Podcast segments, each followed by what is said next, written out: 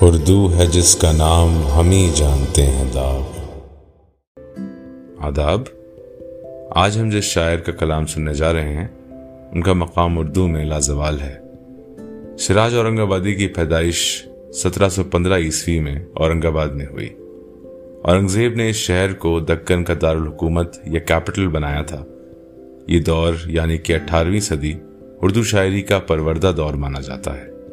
سراج کا کلام تصوف سے مربوط ہے۔ حالانکہ یہ کہتے ہیں کہ انہوں نے چوبیس سال کی عمر میں ہی شاعری کرنا چھوڑ دیا تھا۔ جس کے بعد وہ مکمل صوفی ہو گئے اور اپنی ساری زندگی خداوند کے سپرد کر دی۔ یہ غزل بہت مشہور ہے اور بہت گائی بھی گئی ہے۔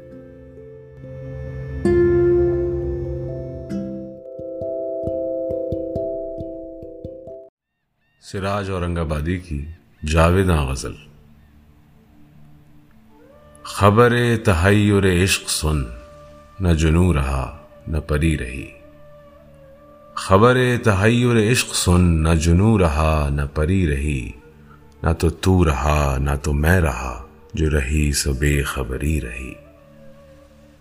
شہ بے خودی نے عطا کیا، مجھے اب لباس برہنگی شہ بے خودی نے عطا کیا، مجھے اب لباس برہنگی نہ خلت کی بخیا گری رہی، نہ جنو کی پردہ دری رہی۔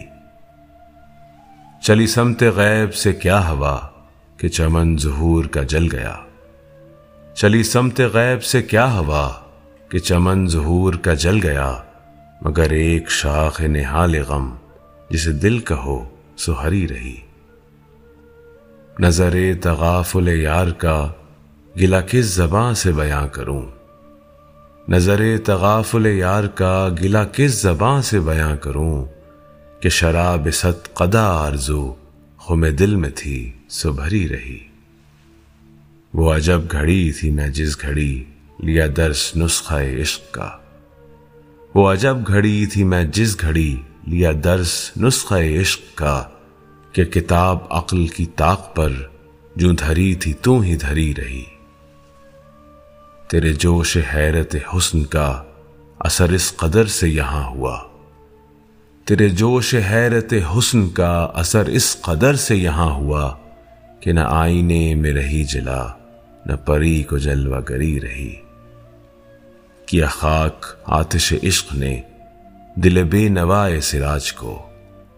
کیا خاک آتش عشق نے دل بے نوائے سراج کو نہ خطر رہا۔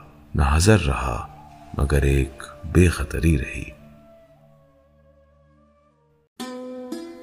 اردو ہے جس کا نام ہم ہی جانتے ہیں، داغ۔